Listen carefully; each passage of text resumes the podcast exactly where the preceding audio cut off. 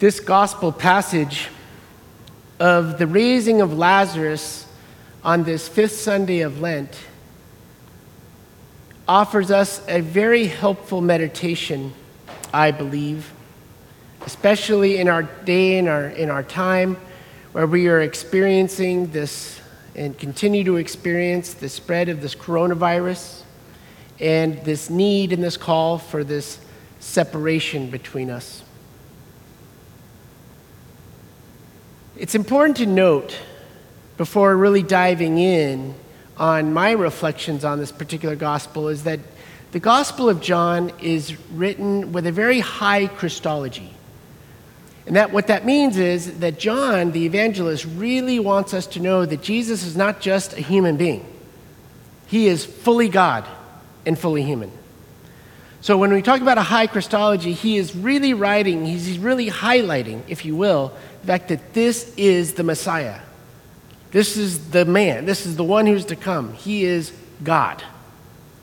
And he has the capacity to do, to do the miracles that he, he is doing in, the, in, in all the gospel stories. And that's why the gospel kind of begins with him finding out about Lazarus' illness. And he's kind of, John is pointing out that Jesus knows what's kind of going to take part in the, in the days to come. And he's telling his disciples, like, you know what? This is not going to end in death. This is, this is happening so that the glory of God can be shown. That's, what, that, that's what's going on here. And ultimately, he's going to get up and he's going to say, all right, let's go. Let's go to Ju- Judea. And I also like to point out that what's kind of going on right then, right then, that point in his history, he's got people who are trying to kill him. He's, he's getting closer and closer to that final journey to Jerusalem. And that is exactly where we are in Lent. We're in that time where we are, I mean, next Sunday is Palm Sunday. We are in that time where, I mean, it's like they are, they are, they are coming at him from all different sides. They're trying to figure out how can we take this guy out. And that's what he's walking into.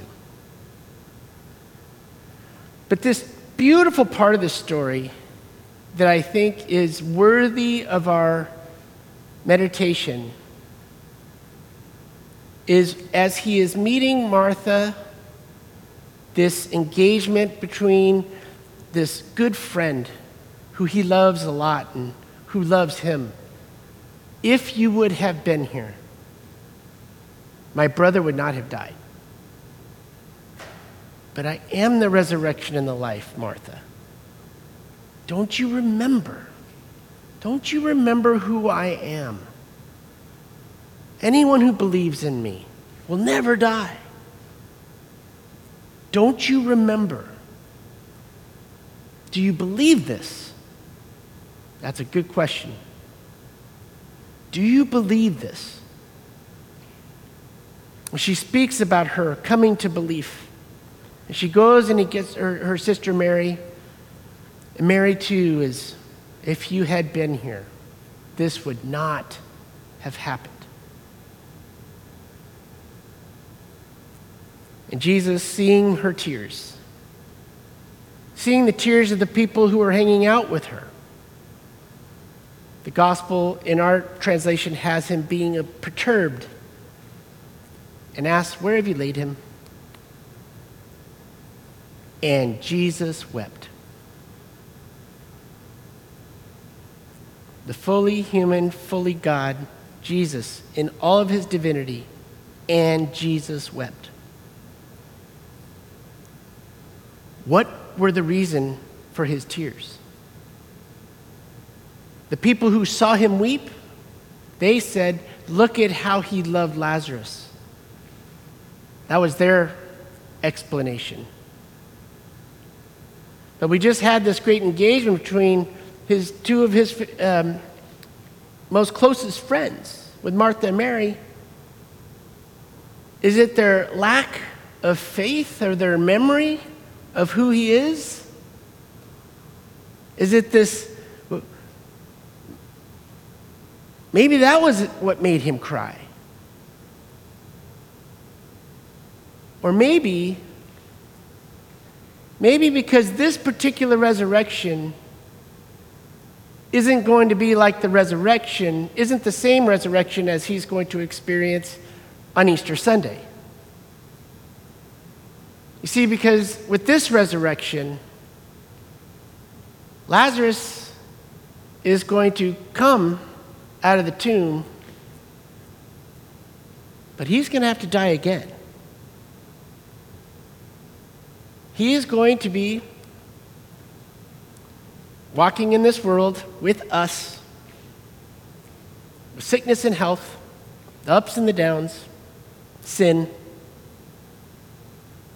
and ultimately, he too will end up in the tomb again. Would that be enough to explain the tears of our Lord? I don't know.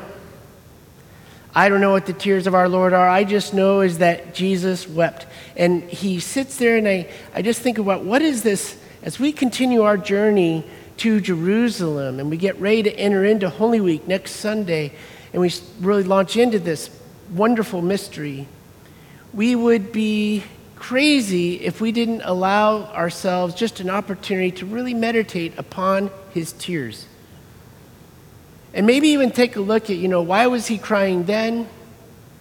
And is there anything about our world right now, in our situation, that could perhaps bring him to tears again?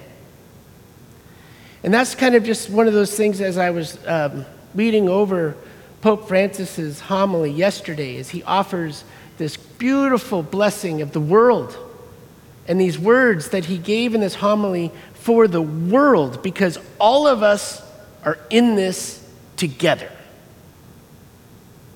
All of us are in this together.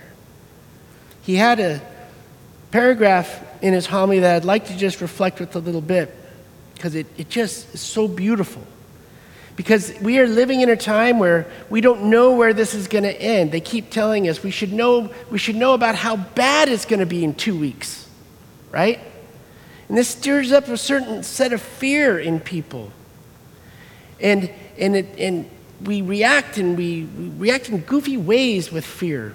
I know I do. I like to turn fear, I like to, I like to mask fear with anger. That's not good. And, we, uh, and other people will mask it in other ways. But it's to this question that, that Pope Francis preaches to yesterday. And he's, he's utilizing Jesus in the boat with his disciples in the midst of a storm. They're scared, he's sleeping. And Pope Francis says, Why are you afraid? Have you no faith? These are, these are, this is his question, his reflection on that gospel, but words for us in our time today in this situation?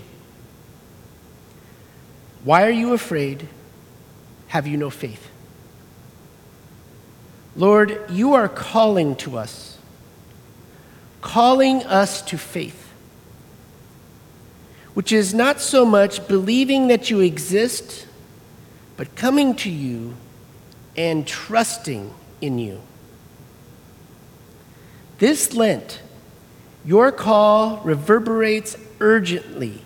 Be converted. Return to me with all your heart. You are calling on us to seize this time of trial as a time of choosing. It is not the time of your judgment, but of our judgment a time to choose what matters and what passes away, a time to separate what is necessary from what is not. It is a time to get our lives back on track with regard to you, Lord, and to others. Those words I have been reflecting with all afternoon. These are strange times. But as Christians, as we enter in this, this time and the season of conversion, let's really heed this call by Pope Francis to hear the Lord's call in all of this. To hear his call and to make our choice. Our choice to choose him, to follow him,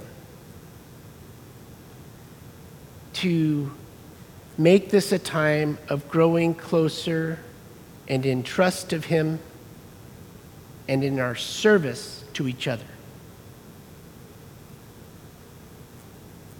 It's easy to fall into fear.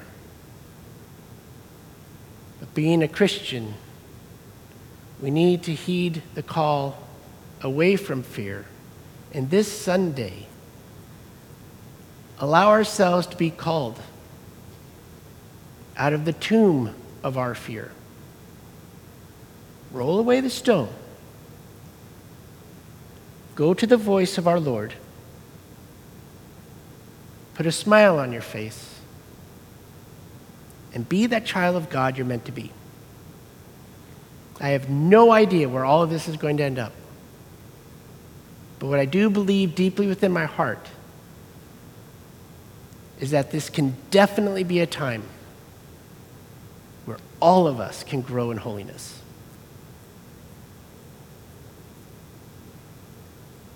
So, let us have the bands of our, of our, of our past uh, blindness removed.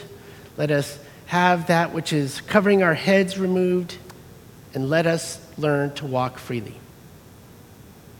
with the one who has never left us alone. He's in the boat with us. Let's walk away from the fear.